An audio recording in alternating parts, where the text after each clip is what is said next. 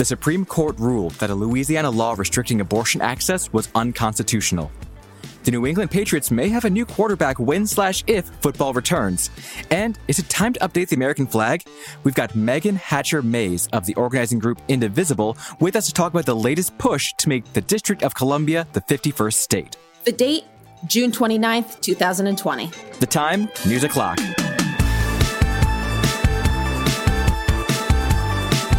Hey everybody, I'm Hayes Brown. And I'm Casey Rackham. Welcome to News O'Clock.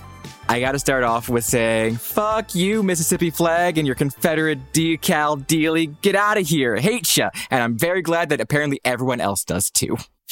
I looked it I looked it up and I was like, how is this their flag? that is the eternal question.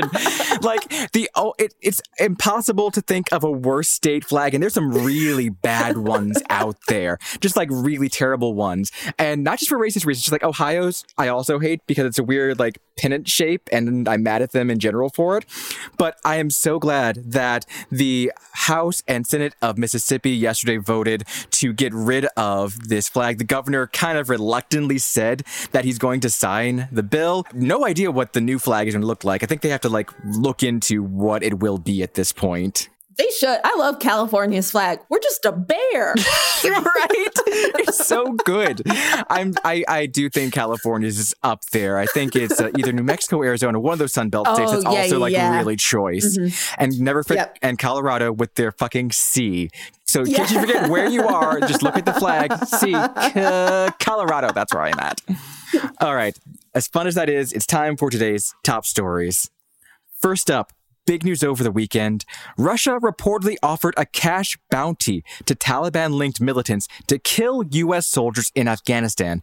And according to U.S. intelligence, they may have succeeded. According to the New York Times and subsequent reporting from the Washington Post, that determination came after large amounts of U.S. cash were found at Taliban outposts and through interrogation of captured Afghan fighters. U.S. officials are now examining which attacks might have been linked to the plot, with at least several U.S. forces suspected to have been killed as a result. But despite the assessment from the intelligence community coming in March, the U.S. has yet to figure out an official response. To make things even more uh, interesting? Question mark. As the debate in the administration about how to respond was ongoing the us was in the middle of conducting peace talks with the taliban to allow us forces to withdraw from afghanistan. Meanwhile the president was pushing for russia to be readmitted to the g7 last night trump denied that he'd ever been briefed about the situation and claimed that the new york times had made up the whole story. Two the coronavirus's U.S. summer tour continues apace, prompting states to pause or roll back their reopening plans. The U.S. saw yet another record day of reported COVID-19 cases yesterday, making it five days in a row. The new record number is 40,587 across the United States. Even though three states are making up the bulk of the cases, Texas, Florida, and California, the increases are adding up across the South and Southwest. At least 11 states have paused or rolled back their plans to lift restrictions meant to stop the virus's spread. California has ordered bars to be closed back down, and in Florida, Fort Lauderdale and Miami's beaches will be off limits for the 4th of July weekend. Vice President Mike Pence sort of acknowledged the surges this weekend when he canceled two campaign stops in Arizona and Florida. And three, the Supreme Court ruled this morning that Louisiana's limits on abortion clinics are unconstitutional. In the first major abortion case of the Trump administration, the justices decided in a 5 4 ruling to strike down a 2014 law that said abortion providers must also have admitting access at a nearby hospital. Abortion rights advocates have argued that the law would put a limit on abortion as getting admitting access is difficult and hospitals have to accept people with a medical emergency anyway. The case was similar to one decided four years ago related to a law in Texas, and that similarity is what got Chief Justice John Roberts to cast the deciding vote. In his concurring opinion, Roberts wrote that even though he disagreed with how the Texas case was decided, the law requires that similar cases be judged similarly. And since the Louisiana law, quote, provided a burden on access to abortion just as severe as the last case, it had to go.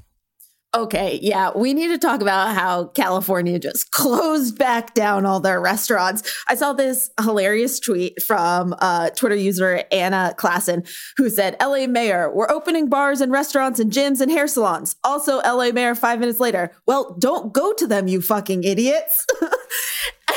and it's so true. It's just, I saw, I was driving around, I saw people just like at bars, at these restaurants, and just not practicing the rules that there are, right?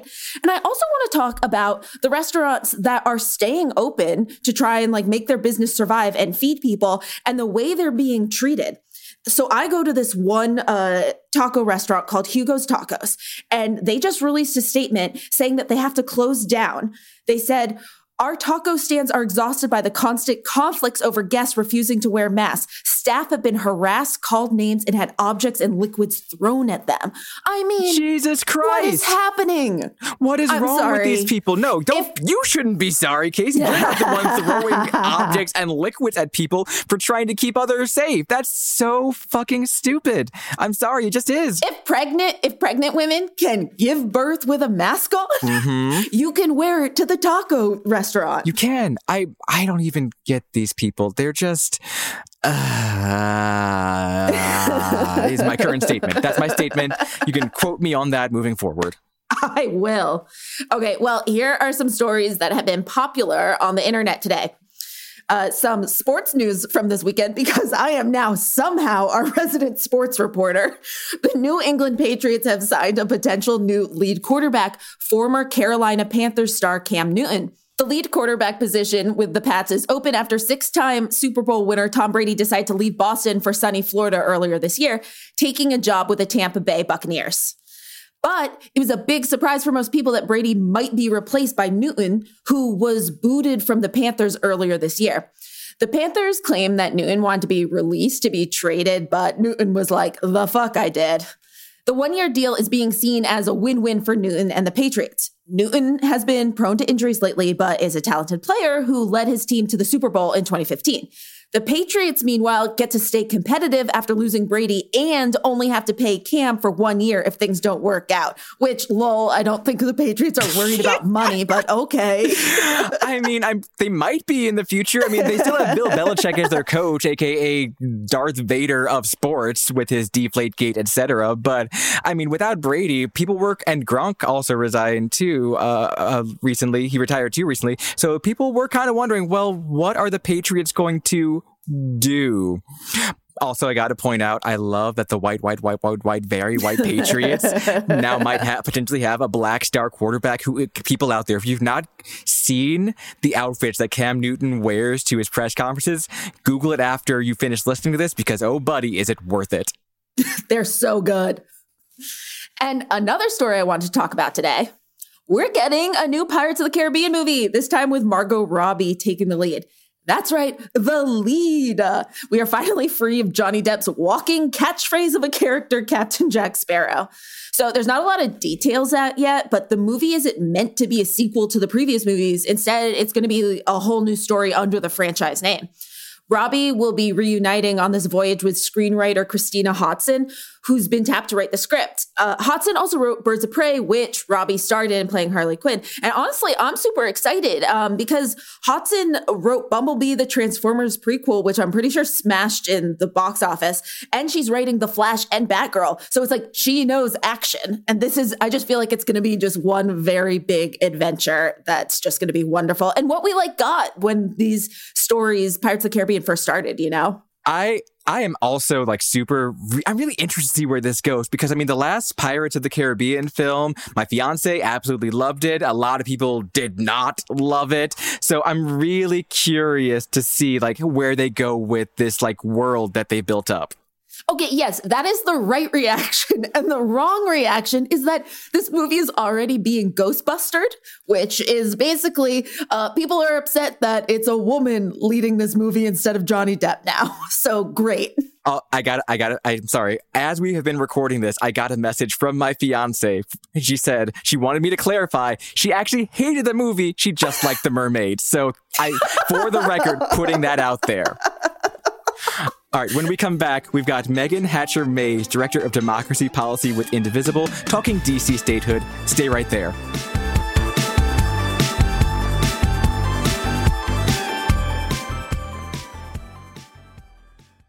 At SheFit, we're tired of hearing new year, new you, fat burning secrets, and lose weight fast. The only thing you need to lose is self doubt. The body you're in deserves respect, love, and support. Support you're not getting from your current sports bra.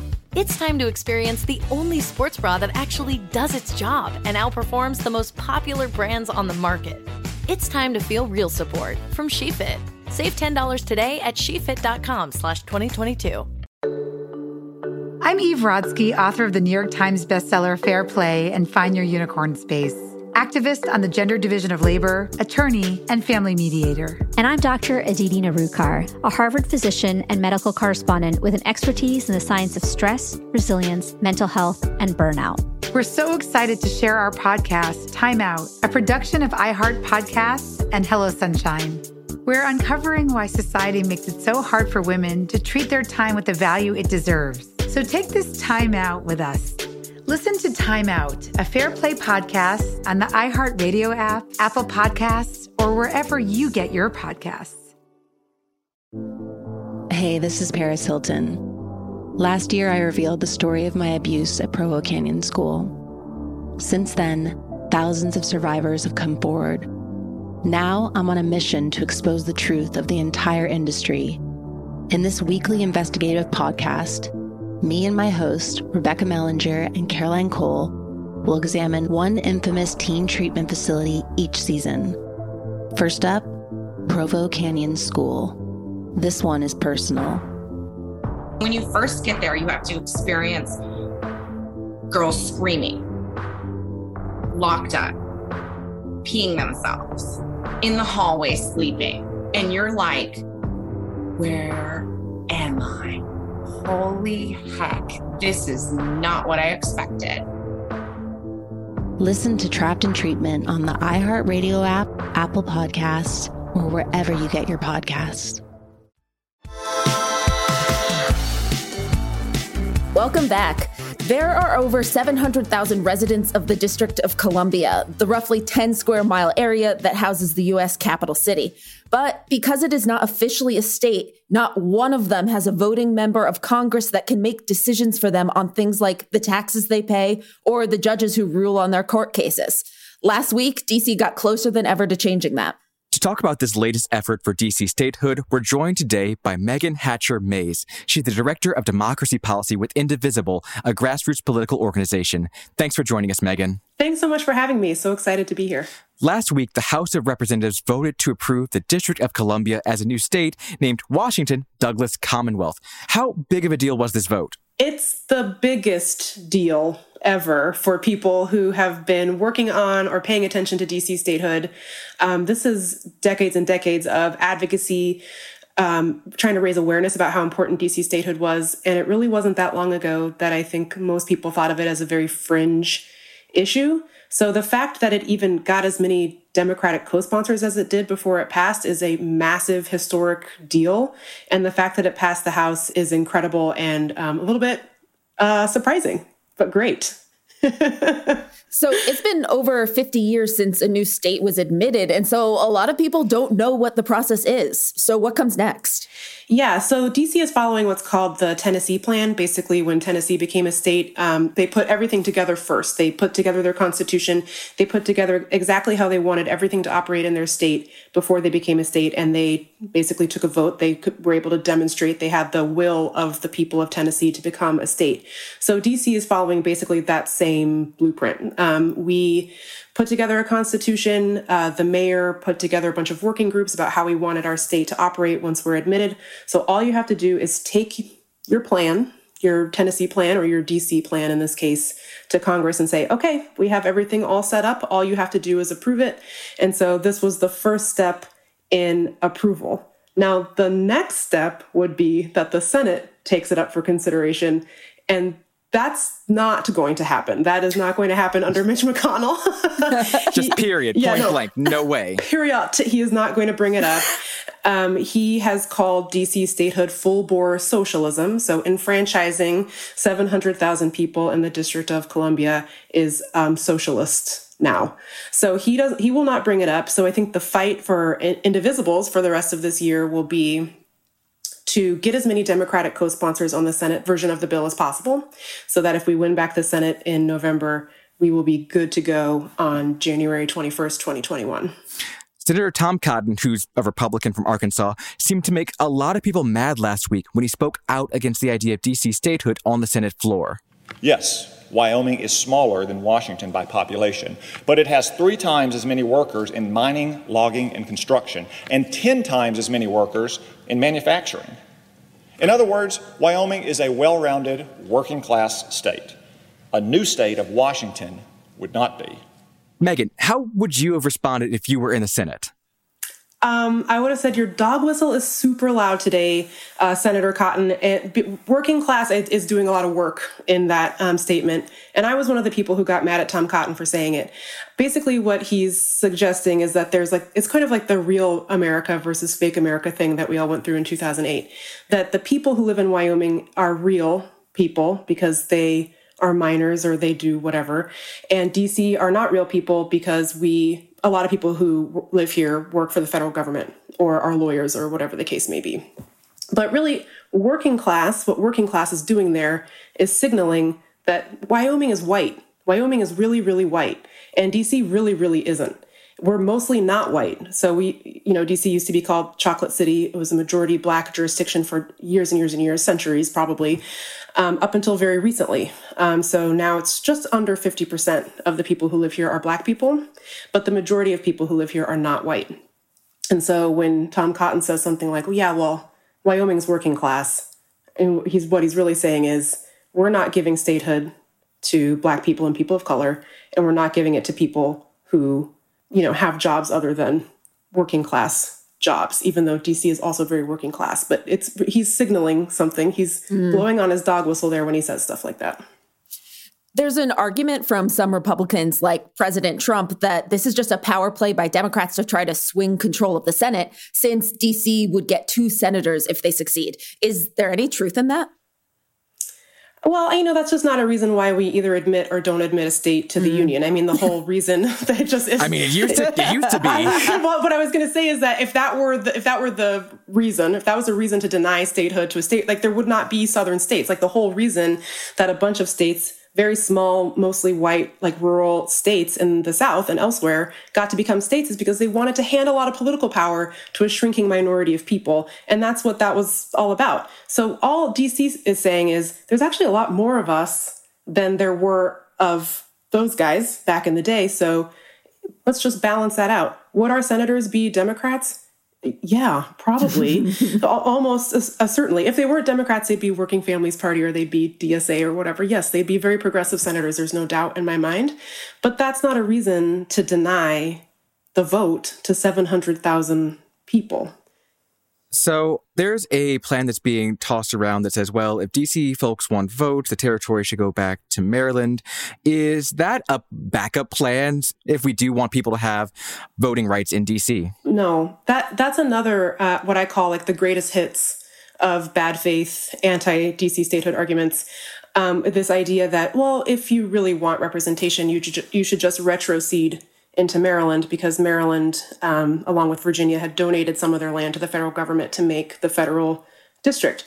Now, the only problem with that is that nobody in DC wants to go back to Maryland. We took a vote on this, and 86, 86% of the people who voted voted for statehood. They did not vote to retrocede into Maryland. The other, just a sm- small, minor problem, is that nobody in Maryland wants DC either. so, like, this is not a, an operable plan where somehow we just go back into Maryland. And the reason they say that is, uh, or the re- reason Republicans make that argument is, is that somehow it would cause some great problem if the federal district where they do their business was surrounded by a state. But that doesn't stop being true if we go back to Maryland. You're still surrounded. You're, actually, you're surrounded by two states in that scenario. So it just is something that they make up as a way to have a legitimate reason to oppose DC statehood without having to say what's really on their mind, which is that they do not want to enfranchise Black people, people of color, and people who generally vote Democratic. And so they say, oh, you should just go back into Maryland just kind of ignoring the fact that Maryland doesn't want us and we don't want to be a part of Maryland either. So, what is the next step after Senate, or I know you have a strong 2021 plan, but if it doesn't pass under Senate, what's what's the plan? Like if we don't win back the Senate? Yes. Uh, you know, the plan is to keep fighting. People have been fighting for this for decades, for hundreds of years. You know, this first DC statehood bill is a little bit newer to the game. I think first time it got introduced was 50 years ago, something like that. Um, so people are going to keep fighting for this. So that's not, you don't stop fighting for something just because you have the, the numbers stacked against you. And um, even if we don't win back the Senate this fall, that does not mean this fight is over. This is a lot of momentum that is not going to lose steam just because, you know, for a couple of years, we don't have the numbers in the Senate. Well, Megan, thank you so much for joining us today. Thank you so much. If you've been browsing Netflix in the last couple of weeks, you may have spotted a pretty odd looking movie in the top 10 most watched movie stream. A Polish film named 365 Days. And if you clicked on that film to watch it, well, I'm really fucking sorry. The short recap of the plot a woman is kidnapped by an Italian gangster who gives her a year to fall in love with him. BuzzFeed News' culture writer Scaachi Koul wrote about 365 Days in a piece titled The Most Popular Movie on Netflix Right Now is Basically Porn. And the review was not positive at all. In fact, none of the reviews are. The movie currently has a 0% on Rotten Tomatoes. Thankfully, Scaachi is here with us for today's edition of Rant O'Clock. Hi, Scaachi. How are you? Good. Okay, so we're going to give you a solid minute and a half to let it all out. Tell us what's wrong with this movie and why you found it so disturbing. Ready? I'm always ready, first of all. I don't care for the presumption that I'm not ready to be mad. we will we will never presume that again. Thank you. okay, on your mark, get set, go. I, I kind of admire the audacity of this movie because it is it's so bad, but it still wants to pretend like it's anything other than two hours of like raw dog boneyarding between two adults. I'm going to put that in quotes because I don't really know what they are. I'm not com- completely sure that they are human.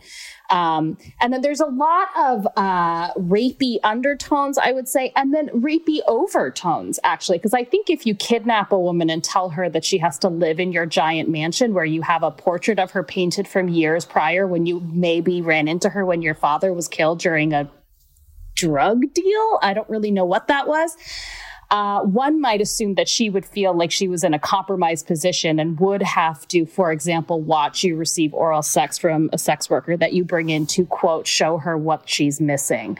It's so bad. I've seen it twice.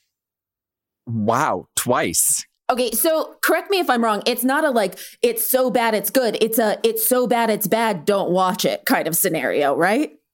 Well, I mean, if if for some reason you have some barriers in your life stopping you from typing pornhub.com into your browser, then I encourage anybody to watch it. Do I think that the people watching it are sexually active adults with access to high quality pornography? No, I'm I'm pretty sure it's probably teenagers who uh, are on their parents' Netflix account, and when their parents go to bed, they are just just fucking mashing their meat to uh, oh that's a movie. terrible descriptor. Well but, did, did so, i ask to come on your show? No you called me and you know what you're gonna get.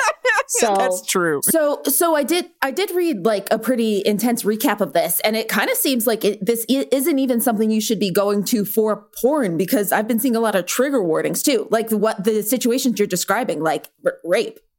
Yeah i mean it, I, I i think the first at least the first half of the movie is like so bizarrely rapey and also really slut shamey. There's a lot of stuff around if you know this woman wears a certain outfit, then her kidnapper boyfriend would go up to her and be like, You're causing trouble. Now I have to fight people for your honor because your butt's out or whatever.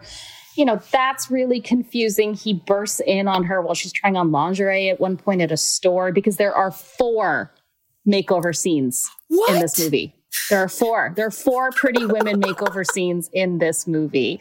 This girl is constantly going to. Sh- this is what's also odd for a kidnapping victim. She is buying a lot of clothing in public. Like it's not like right. Seeing, like no one looking for her. Yeah, that's what period. I couldn't figure out. It didn't really. It, I uh, guess they kind of uh, offer you the presumption that this guy like owns the police, so nobody's going to do anything. I don't know. It still seems kind of fishy.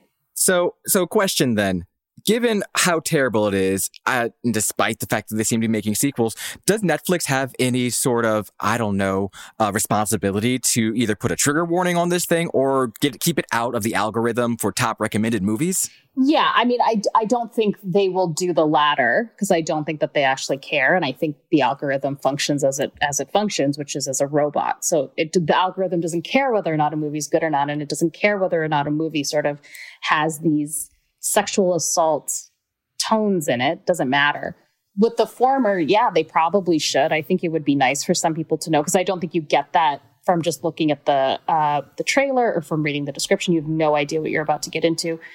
But I mean, if Netflix is going to start making warnings on content, they can start with like 13 Reasons Why or a million other things that they have on their programming that is sincere I at least think with this movie, it's kind of clear it's garbage. Like it's such, it's so overtly goofy and bad.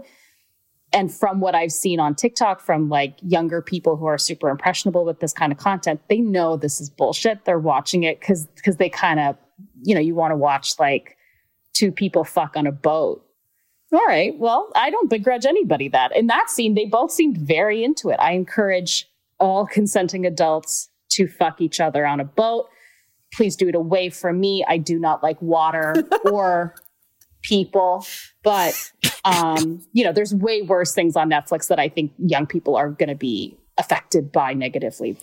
Scaachi, thank you so much for explaining this to us and making sure that we don't have to watch this movie. We really appreciate it.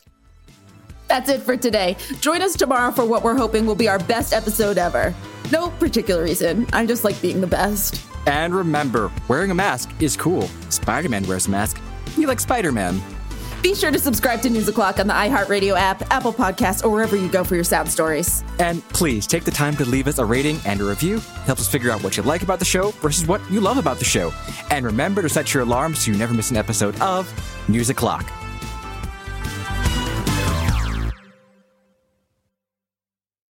Hi, I'm Randy, and this is Dave. We're the founders of Bombas, the most comfortable socks in the history of feet. So comfortable, we sold and donated millions of pairs. To sell and donate a lot of socks, we became obsessed with comfort. We reinvented the sock from the ground up, adding comfort innovations along the way. It worked. People tried them, loved them, told their friends about them, helping us sell and donate millions of pairs.